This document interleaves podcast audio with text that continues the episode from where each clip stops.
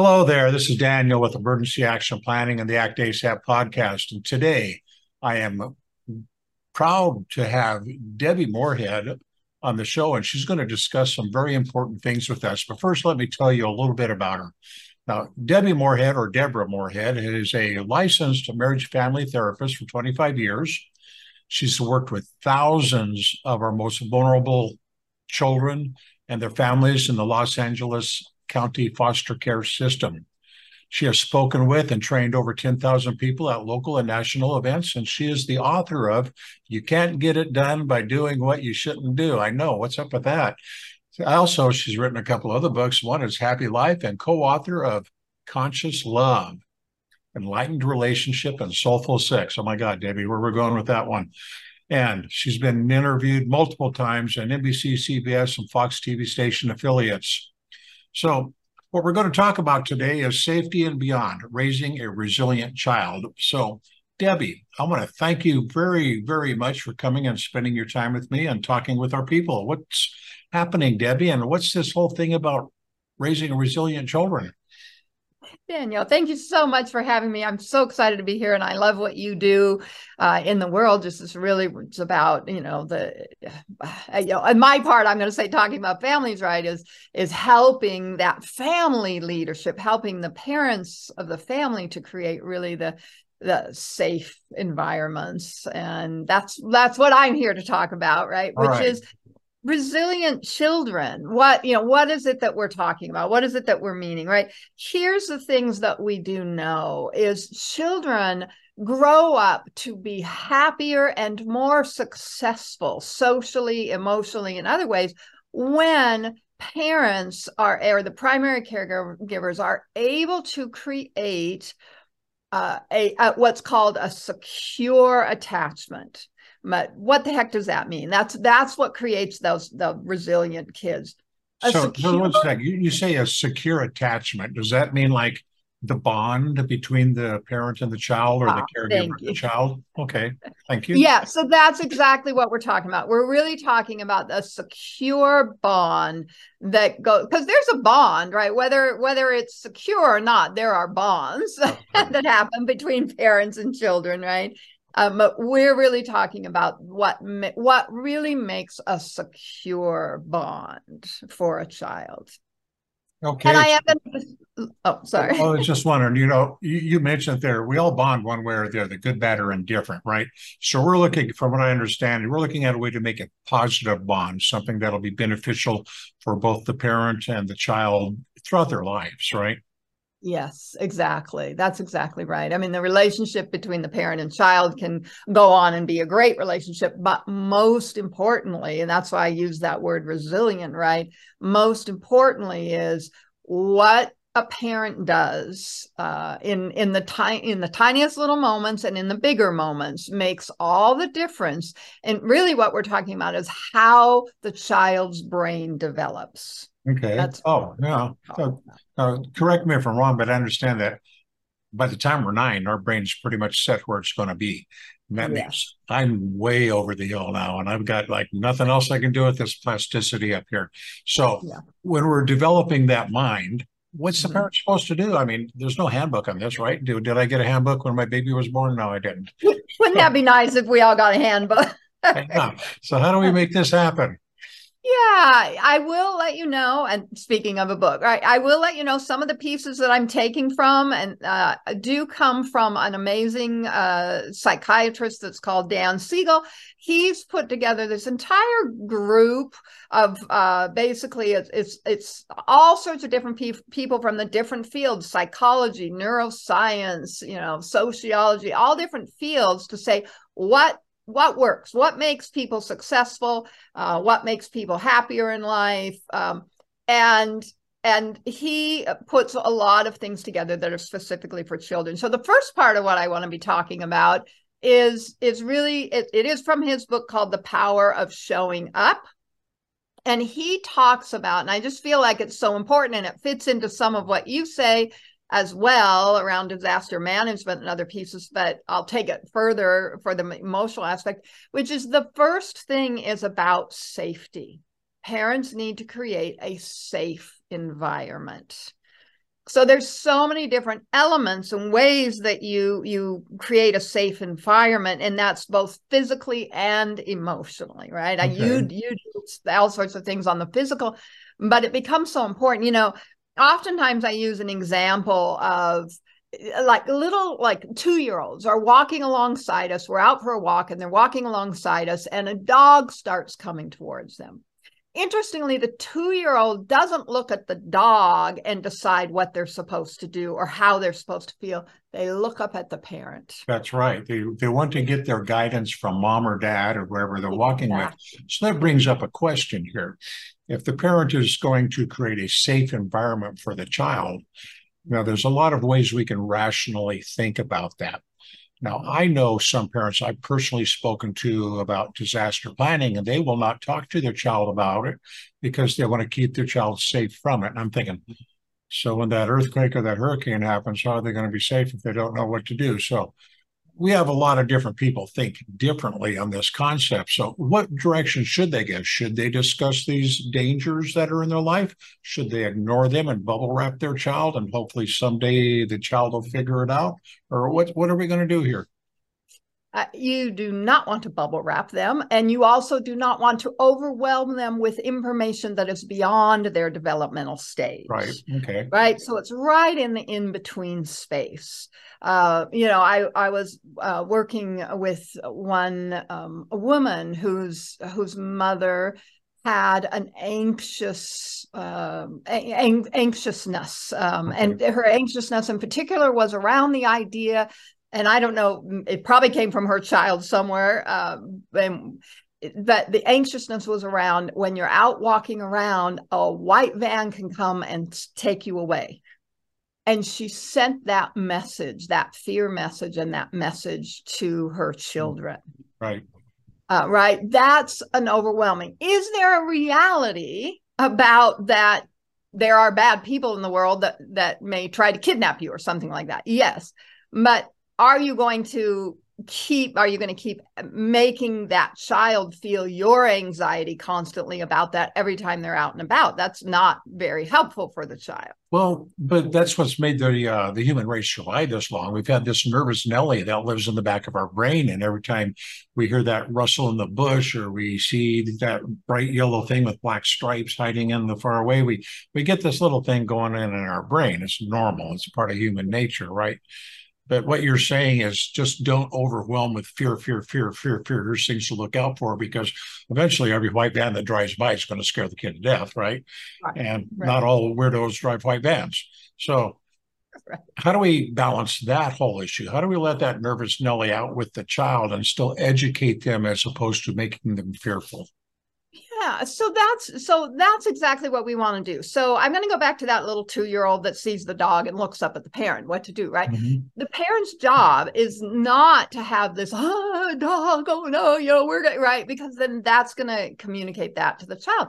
But a parent's job is to keep the child safe physically, right? right? So a parent's job would be to, to do something. And so, and this is, goes right along with what you're talking about, Daniel.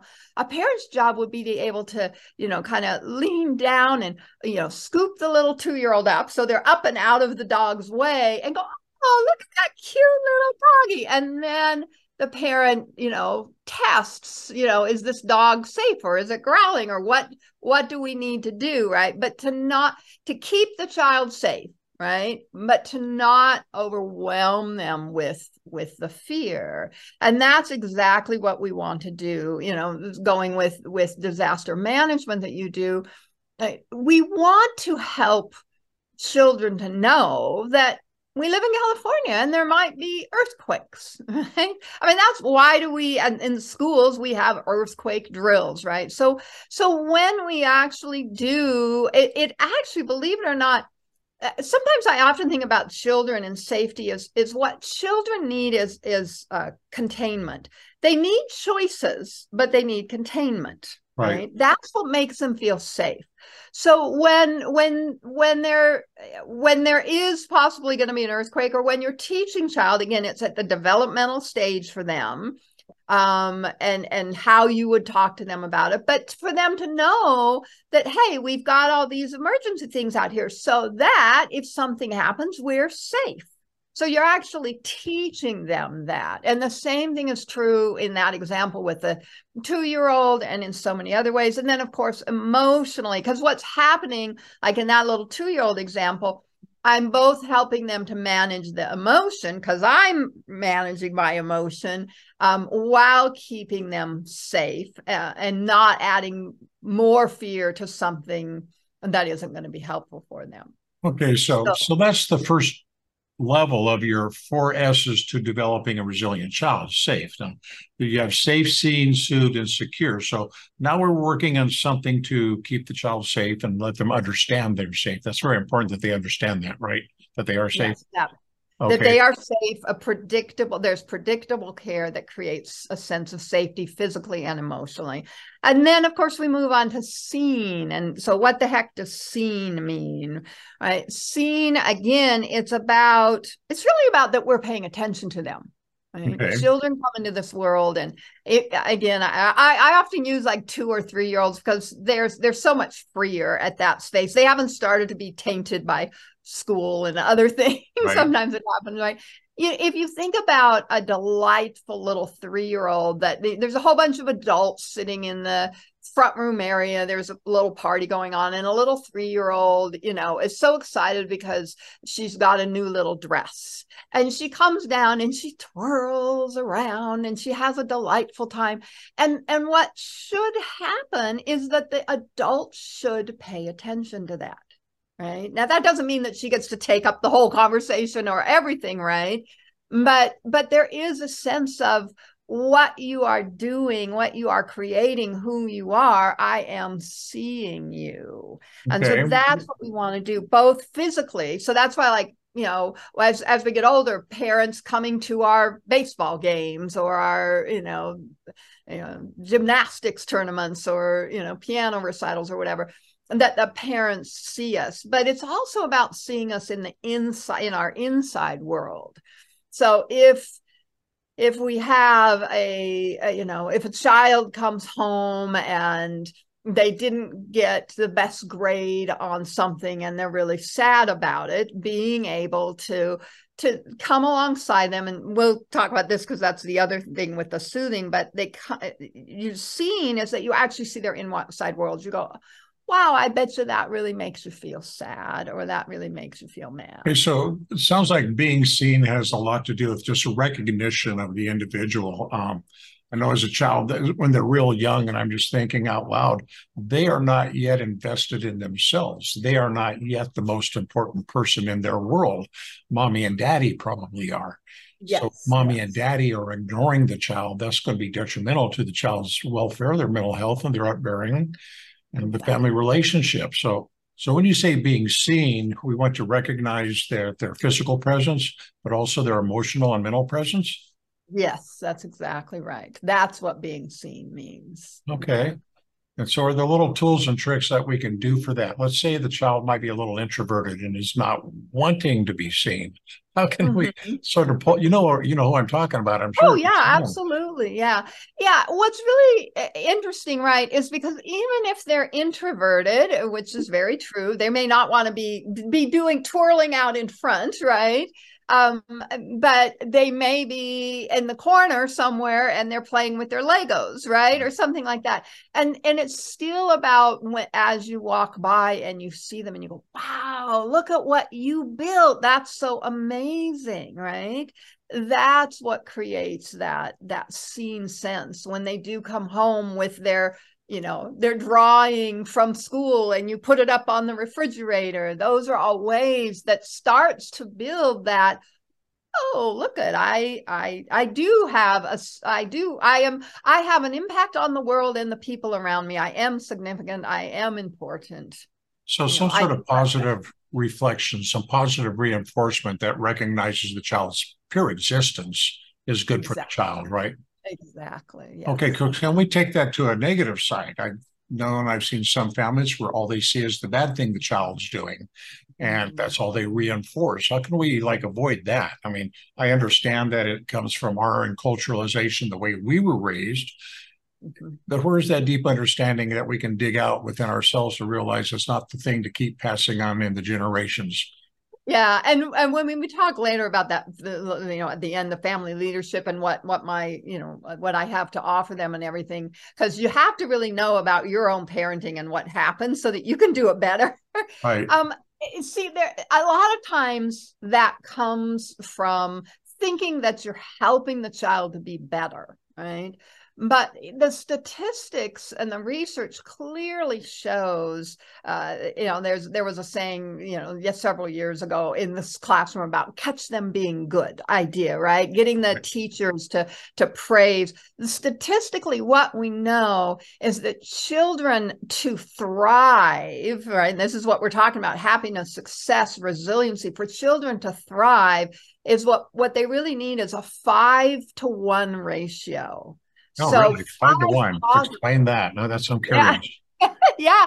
yeah, you know, I'll, I'll, give you a little bit of background. It's really, really fascinating. Um, uh, John Gottman, who's an expert in couples therapy, did some research and was looking at it and discovered that couples, when they're uh, the way that they have more, what he called the masters of marriage, the way they have more successful relationships is that they have they actually have a 20 to 1 ratio where they're constantly uh, thanking each other and and appreciating what the other person does and everything else to every one little grump or irritation. Okay. but in the conflict the couple has a 5 to 1 research was then expanded to say well how does this affect kids and they went in and the, the, same thing was true. So for children children thrive in and this was in the classroom setting but children thrive. It builds their self-esteem. It builds their sense of themselves when there is five positive reinforcements okay. to every one correction right? Because we do have to correct kids. I'm not saying we don't correct kids. Right. Uh,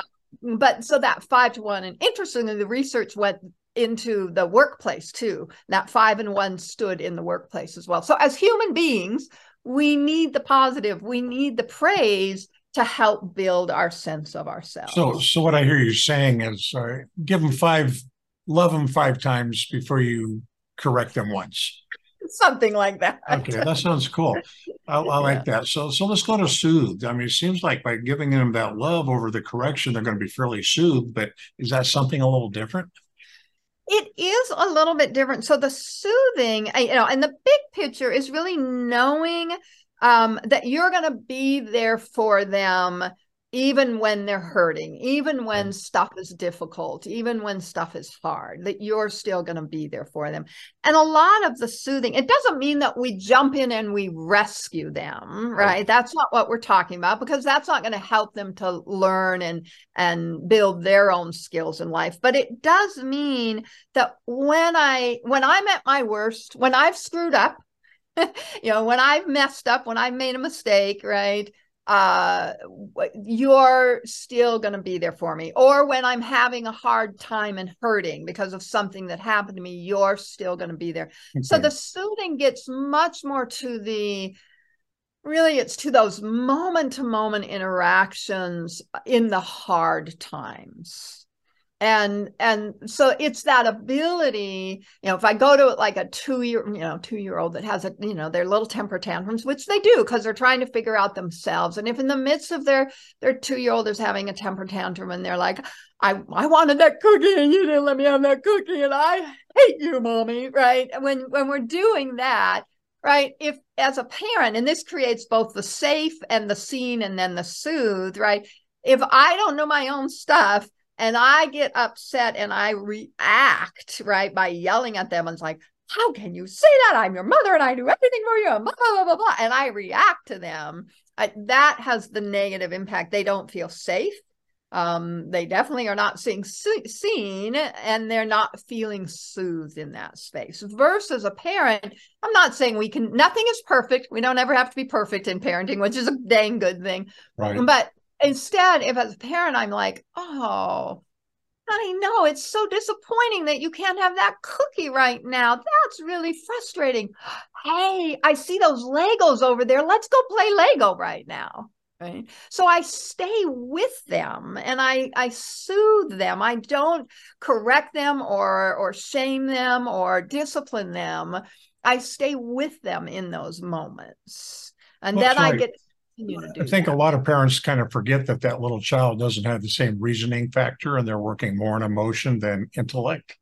And yeah. unfortunately, the parent sometimes responds back with that emotion and not mm-hmm. thinking that, well, they talk back to the child like they think they're an adult or something. So it's not productive. So, yeah. so what I see or hear you saying in the soothing aspect is simply letting the child know you have them, you have their yeah. back, you understand them, you're with them, and just through your actions and your purpose, you are showing and demonstrating you love them, you care for them, no matter what's going on. Exactly. And it's it really has a lot this definitely has to do with the emotional supporting piece, right? So there's there's a helping them to name their because exactly what you just said, they don't they're still figuring out how to manage their emotions when they're younger. So we're even helping them by naming their feeling in the moment, right? right? Okay. We're helping them uh, by being able sometimes to empathize and articulate what may be going on for them. We're we're helping them by sometimes validating. It's like, gosh, that makes sense. I'd probably feel that way too, right? So all of that is the way that we soothe them in the hard times. And that, a little tip here is because again, remember I said as parents we are not perfect we're not perfect. We don't have to be perfect. but one of the other ways, and we'll get to this uh, with the next one, which is the secure attachment, but it fits with soothing. You know what? When I blow it and I come back and I apologize to you because I blew it, right? That's actually teaching them, oh, I don't have to be perfect either. I can blow it sometimes, but we're still okay.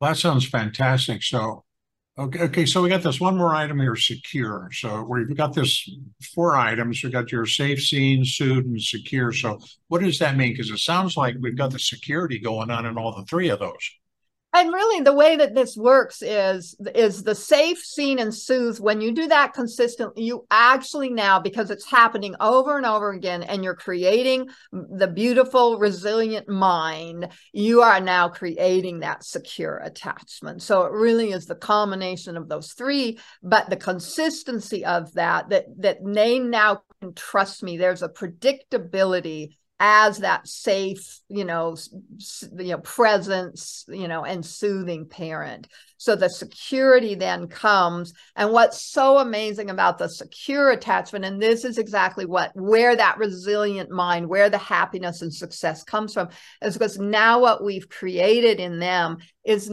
the ability now within themselves to be able to create safety within themselves, to see themselves and value themselves, and to know how to soothe themselves. Because in that this consistent, secure, predictable relationship, they now know how to do it within themselves and that's what builds you know self-esteem and so many amazing other things for children so if if someone who's listening to this chat we're having right now recognizes within themselves that maybe they could step up a little bit in these aspects what can they do about that now is there any anything available to them right now that they yes, can use absolutely. or do they have to go hunt something down yeah so this kind of fits into some of what you know you talk about with leadership or in this case we're talking about family leadership right, right.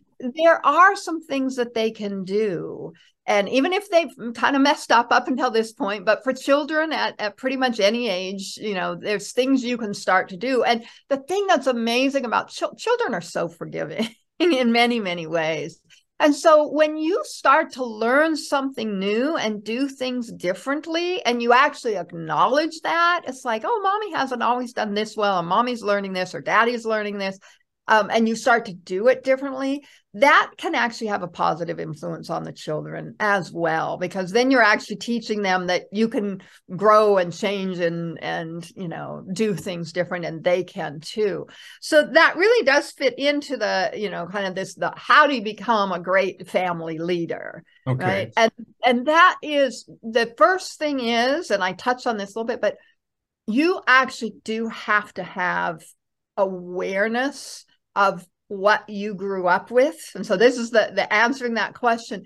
Take the time. I don't care whether you you know find a good journal and start to journal about it whether you work with a therapist like me whether you whatever you need to do but take the time to really understand and go back into what how you were parented. Because how you're parented whether we like it or not we repeat it and so we can break those patterns when we take to take the time to have our own self-awareness. Oftentimes when i when i sit with parents to do some parenting stuff or i've been working with a child and then you know work with the parents i will spend time and kind of ask them well tell me a little bit about how you were parented. And then i'll ask well and and how did that type of parenting work for you? What was good about it? What was not good about it right? So when you take that time to be be responsible to become self-aware of that then you can make the better choices right? And then that kind of leads into my the the gift that i have for them um, because there's three things as a as a therapist that i do when i work with adults but definitely in these the the uh, parents of this you have to have that self-awareness. You've got to dig deep enough to understand ah oh, that reaction or that trigger or angriness comes from this or my demand that kids have to respect me or whatever else that comes comes from this, right? We start to make those connections. So then you have more choices. So self awareness is one of the things that I talk about in, in my gift. But then we have to learn how to control ourselves. That's, you know, this is what right. we're talking about with kids, right? But we have to be able to know how to, we have to manage our emotions first. And so when we know where sometimes our, our emotions are coming from, and we know how to you know there's so many different you know calming techniques or let me just excuse myself to the bathroom right now is what i tell a lot of people. Just give me just a moment. I've got a phone call to make. That's yeah exactly. But instead of staying in the space and reacting that is going to you know have some you know small trauma reactions to poor child right? Let me walk away and let me go mommy mommy needs to take a time out right now. You know it's interesting you bring this up. I've been watching it. There's a, a fairly recent commercial about becoming your parent. And at some way, we are becoming our parents because that's all we know. And, exactly. and, I'm thinking that no matter how old we get, and I've got a couple days behind me, we still have that inner child inside of us we that do. we would like to be loved and seen and soothed mm-hmm. and safe. Yeah. Absolutely. Yeah. And, and, that's why. Oh, sorry, Daniel. Go ahead. Well, I was just going to say, and that's why people like you are in this role to help us figure this out yeah that, that yes and that's that's why it becomes so important that you do have a safe space where you can look back and and figure this stuff out because i mean i i have certainly heard my mother's word you know words come fly out of my mouth. I'm sure you have. I'm sure you know the listeners do too right? We do. Uh, we bring our past into our present. We bring it into how we parent. The two places we bring it in in the most right is our closest relationships how we parent and with our significant other. Right. And, and, so when when you become aware of it and then you know how to go oh wait i'm not in a good space. Let me go to the bathroom. Let me take a time out you know let me close my mouth and and you know calm myself down first then we're able to come around and do things different and better. And and then the last piece you know that's that i i always talk a little bit about is there is a time and a space to speak up effectively right, right. and that's oh, yeah. some of what we're yeah we're talking about. We want our children to be able to do that. When i was saying help them to to identify their their feelings right when when we can say and i teach this to young children all the time you know there's the big fancy communication uh, i statement that we all know about but we don't do. But with children it really is i feel and i need right? I'm feeling scared i need a, the light left on. I'm feeling sad i need a hug right? It, it's those simple things and yet even adults don't know how to do that well and how are you going to teach and help your children to do that well if you don't know how to do that well? That's quite true. Uh, we only know what we know, and there's ways for us as we get older to change that nine year old brain to make it better. And yeah. speaking of, you mentioned that you have a free gift for people who are listening to this, and you call it the How to Stop Being Your Own Worst Enemy. So why am I being my own worst enemy? I love me. I'm not going to be my own worst enemy. I'm going to do everything I can to do me. What are you talking about? I know. I love. Yeah, the reason why I named that is because it fits exactly with what we're talking about right here. We if we are not aware of of our past and of you were even talking about that little kid inside of us that still wants to be loved or still wants to be you know valued or what if we're not aware that that still is playing in us and playing out in all of our relationships right. then then we will keep behaving in ways that make things worse for ourselves, right? Because we don't know any better. We exactly. That's exactly right. So, according to what you told me, we can find this if we go to masteringyourresults.com. And for those of you listening, we're going to have this somewhere down on this page here somewhere. It's going to be to the left, the right, the top, or bottom. I don't know. It's going to be in here. It's going to be with all the information about Deborah, how to contact Deborah. Speaking of Deborah, how would we get a hold of you if we wanted to? Yes, you can reach out to me at Deborah at DeborahMorehead.com. And oh, how will... simple can that be? I know. yes. okay, so that's your email, Deborah at DeborahMorehead.com. Cool. All right, Deborah. So we've discussed a lot of stuff about keeping our children safe, about raising a, a, powerful young individual to let loose on the world because that's going to happen someday. So, is there anything that we haven't talked about? Have we glossed over anything or ignored something, or is there something that's popped up while you were talking you'd like to speak on?